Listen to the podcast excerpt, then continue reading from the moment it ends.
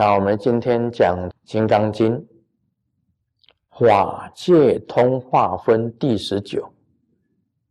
我把这个第十九整段念一遍，因为是很不是很长。须菩提，一意云何？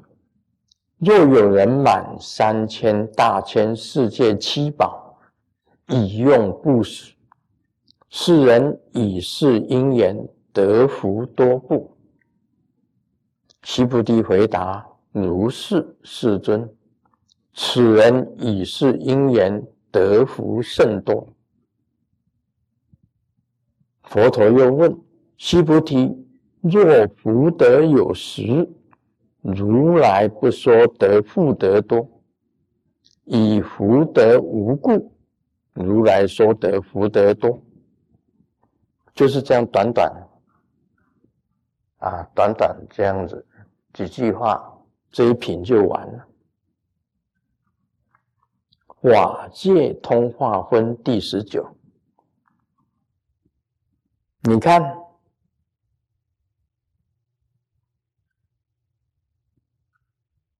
这段文字跟第八品啊，这个《金刚经》的第八品，第八品是不是有相同的地方？第八品他讲的是这样子，他说：“有人满三千大千世界七宝，以用布施。”也是谈到福德的问题，但是第八品当中所讲的，是以这个来跟受持读诵《金刚经》相比较，哪个福德多，哪个福德少？你这个有人满三千大千世界七宝以用布施。这个人福德得的当然是很多，但是仍然输给受持读诵《金刚经》者。这是第八品的第八品的比较。那么这一品呢，第十九品，它是以这个样子来做比较。须菩提，若福德有实，如来不说得福德多；以福德无故，如来说得福德多。这就是佛陀所讲的答案。如果福德是有实在的、实际的，如来不说得福德多。实在有福德，为什么如来说不得福德多？以福德无故，福德是没有的，所以如来说得福德多。这个一般来讲，读经的，你们能不能体会到佛陀到底在讲什么？这就是。佛陀回答的问题，须菩提已经讲了，得福甚多。但释迦牟尼佛跟西菩提讲哦，若福德有实，如来不说得福德多；以福德无故，如来说得福德多。这是在讲什么歌？啊，这股上面意思能解的，哇！这次有讲，哇，是真巴拉哎，财神呢，还加上两个这个两个以前的这个钱呢，哇！这一条蛮珍贵的，哈一口气。能够讲出来的，就给他这一条，就是这一句。好，大师，顶礼师尊，《金刚经》佛陀是为发大圣的人讲的，发大圣要得到阿耨多罗三藐三菩提最高等等正觉的人讲的。所以宇宙的法是不生不灭、不断不长的，是像虚空一样，甚至连灰尘你都看不到的。在你修行。你要无量的度众，度了众，一直度一直度，根本没有时间来想我度众了，根本没有时间来夸张来去计算。就像这一位啊皇帝说他盖了多少庙啊，他有没有福德？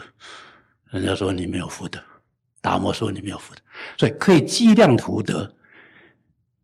算多，你可以去算我这个福德那个福德。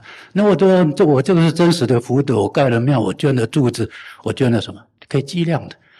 他就不不说你多了。所谓福德，就是你做了不讲不讲不讲，一直做一直做一直做一直做，是有福德，无量的福德，那个才叫做多，那个才是真的福德。这就是《金刚经》的真理，就是无助的布施。呃，无相的布施，无助的生活，无德的修行，你这样去做的时候，这些功德是看不见的，自己也不讲的，像虚空一样多，那才叫福德呀！感谢师尊。呃，讲的很正确啊。那这一条又是给你的。好，释迦牟尼佛讲这一句，你不要按照他的经文。刚刚大师已经讲了。真正有福德的人，从来不去讲福德，这个就是无助。你无助去布施，我不是为了什么去布施，不是为了福德才去布施的，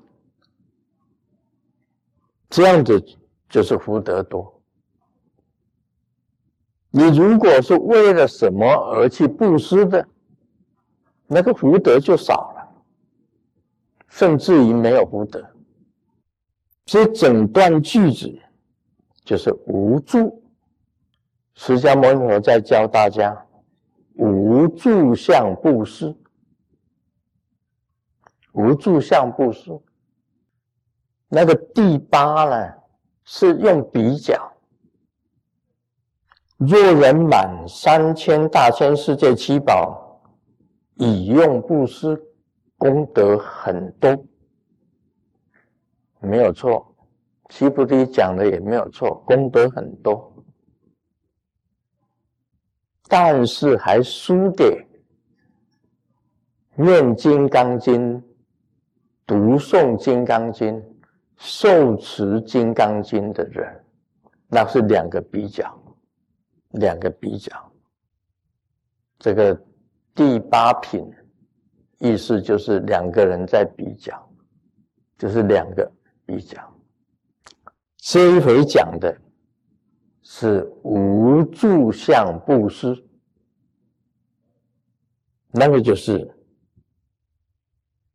福德多；有住相布施。如来就讲，如来不说得福德多，因为那个福德有限，所以我们不管做什么事情，啊，不是为了福德去做，我们按照自己的修行的本分去做，也不求什么回报，那个才叫做福德多。如果是为了什么而去做的，那个就是如来不说得福德多，以福德无故，根本就没有福德。所以达摩祖师才讲说，那个像梁武帝，他建了那么多的寺庙，他在这个南朝。啊，南朝的时候建了那么多的寺庙，养了那么多的出家人，结果他问这个达摩祖师说：“我这样功德，嗯，怎么样？”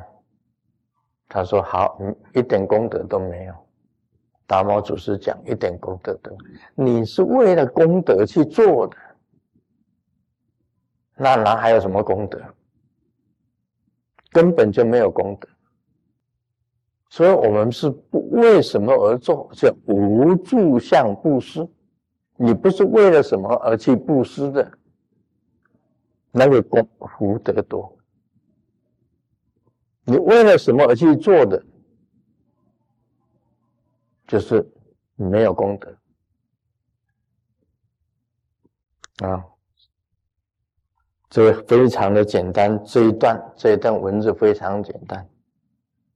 它为什么标题是《法界通化分》第十九？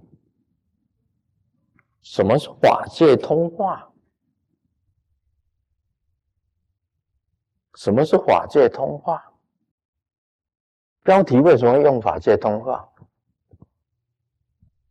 如果按照这个，按照这一品第十九品，题目应该是“福德有无分”。第十九，他为什么要写法界通化分？标题为什么叫法界通化？法界通化。跟福德有无有什么关系？当然有关系了。如果以法界通话来讲，哪有什么福德？整个法界，我们随便讲一个好了：月球、地球，这个。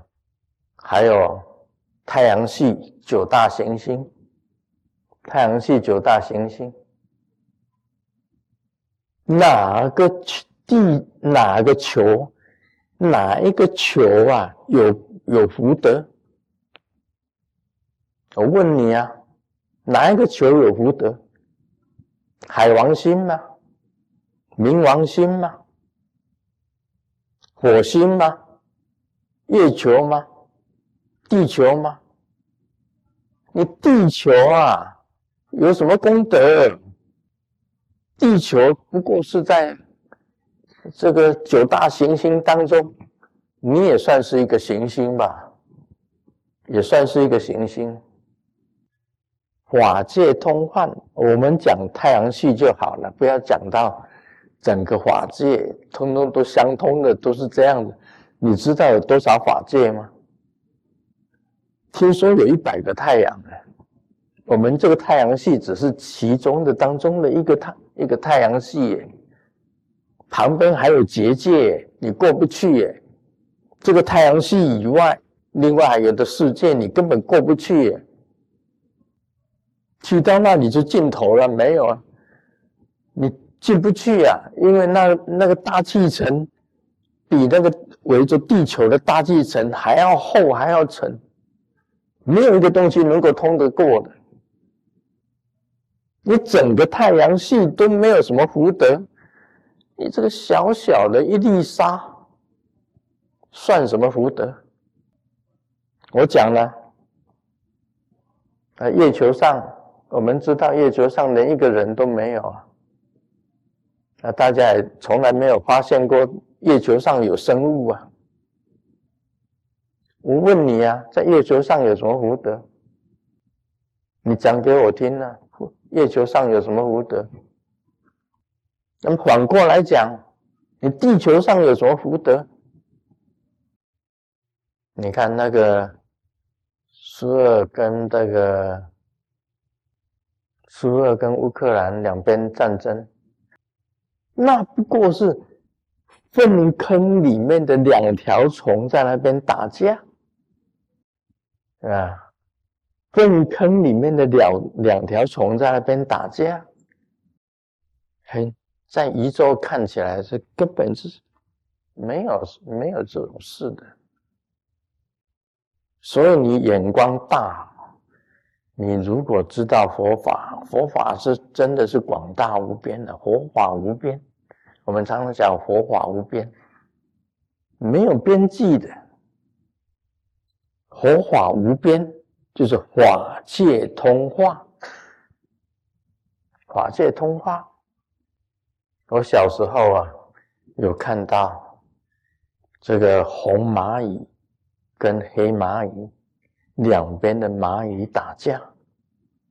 我小的时候，那个家里住在。高雄林森横路那个台湾电力公司的宿舍啊，那时候宿舍那时候还没有什么那个，但是蚂蚁爬来爬去，常常看到你掉一掉一个糖下去，很多蚂蚁马上就过来了。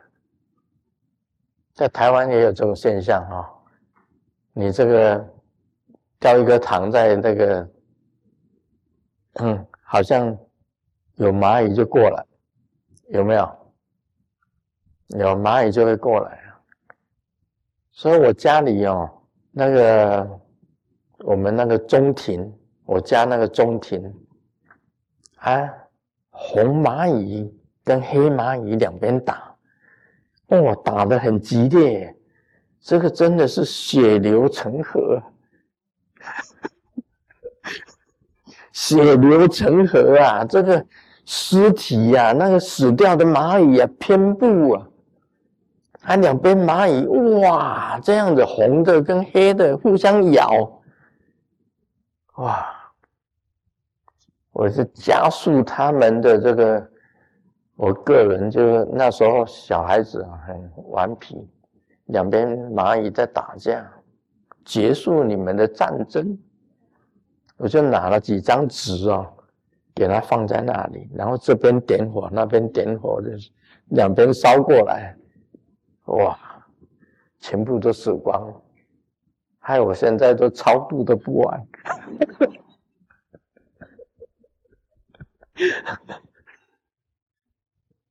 那时候不懂啊，就看到蚂蚁这样子走走走走走走走，哇！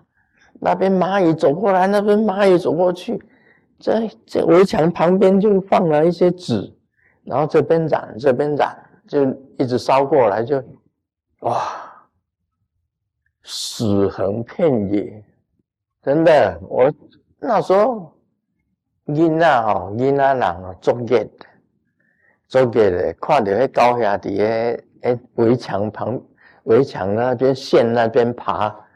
这样子就用纸，用纸，然后这边烧这边烧，让它走投无路，然后全部都烧成一堆。我问大家，跟天地、跟跟天地神子有什么关系？真的，跟很小的生命呢。你从蚂蚁的生命再看看人的生命。你其实人的生命也是很小的生命呢，现在人命也不值什么钱了，人命也不值什么钱了。你看那个战争一来，很残酷啊，我们都觉得说，哎呀，真的不需要有这这样子的战争，死的都是同类，物以类悲啊，同样都是人类。何必相残？那有这种想法这样，但是人呀，有时候也是自作孽。那搞什么那个核子弹呢？搞什么那个什么化学武器呀？化武啊，化学武器搞化野，化学武器，化武。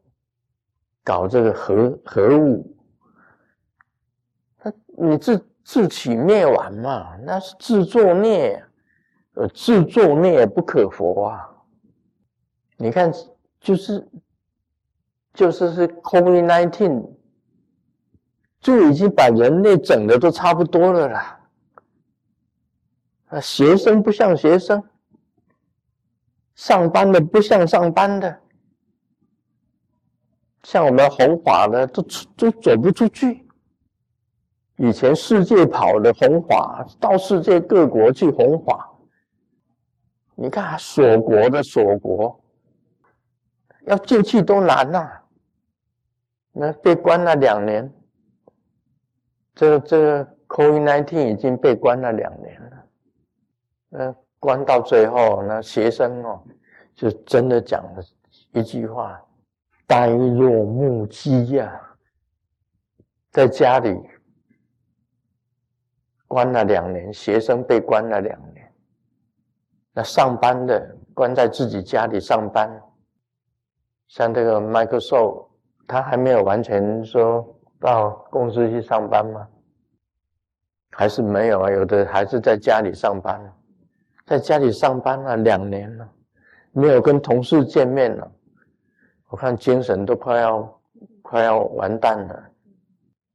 那人跟人不能互相来往了，那一种那一种那个那种萎缩，心灵的萎缩，真的是。很残忍的，所以你看，这标题就是“法界通化”，法界通化，佛法无边，广大无边的法界通化，都是这个道理。所以你们体会了什么呢？现在体会了什么？心量那不要那么小啊，心量大一点呐。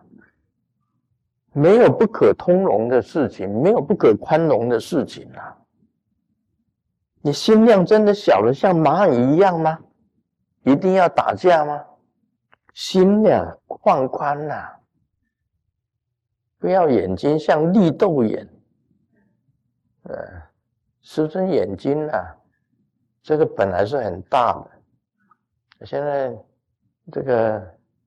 眼皮呀，老了以后就下垂，眼皮下垂就更像活菩萨了，成了一线，嗯，很少活菩萨眼睛张得很大的，都都都是眯眯眼这样往下看。我不是绿豆眼，我眼睛是很大的。人不要像眼睛不要小，像绿豆那么那么小。眼界那么小，法界无穷尽，法界通化，佛法广大无边，很宽大的，千万不要学蚂蚁，千万不要学乌龟，乌龟两个眼睛只是看自己前面的心量。大家要学宽容啊！佛法是宽容，是广大无边，心量广大无边，都可以包容的。人就是啊，不能够宽容，国家跟国家之间才会有战争；不能够宽容，家庭跟才会有革命；不能够宽容。人跟人之间才会有仇恨，才会有仇怨。而师尊学习的是这样子，对每一个人都好，包括那个人很坏，我还是要对他好。所以师尊曾经在法座上，在台湾雷藏寺讲过一句话：卢师尊绝对不会去告人家。为什么我不告人家？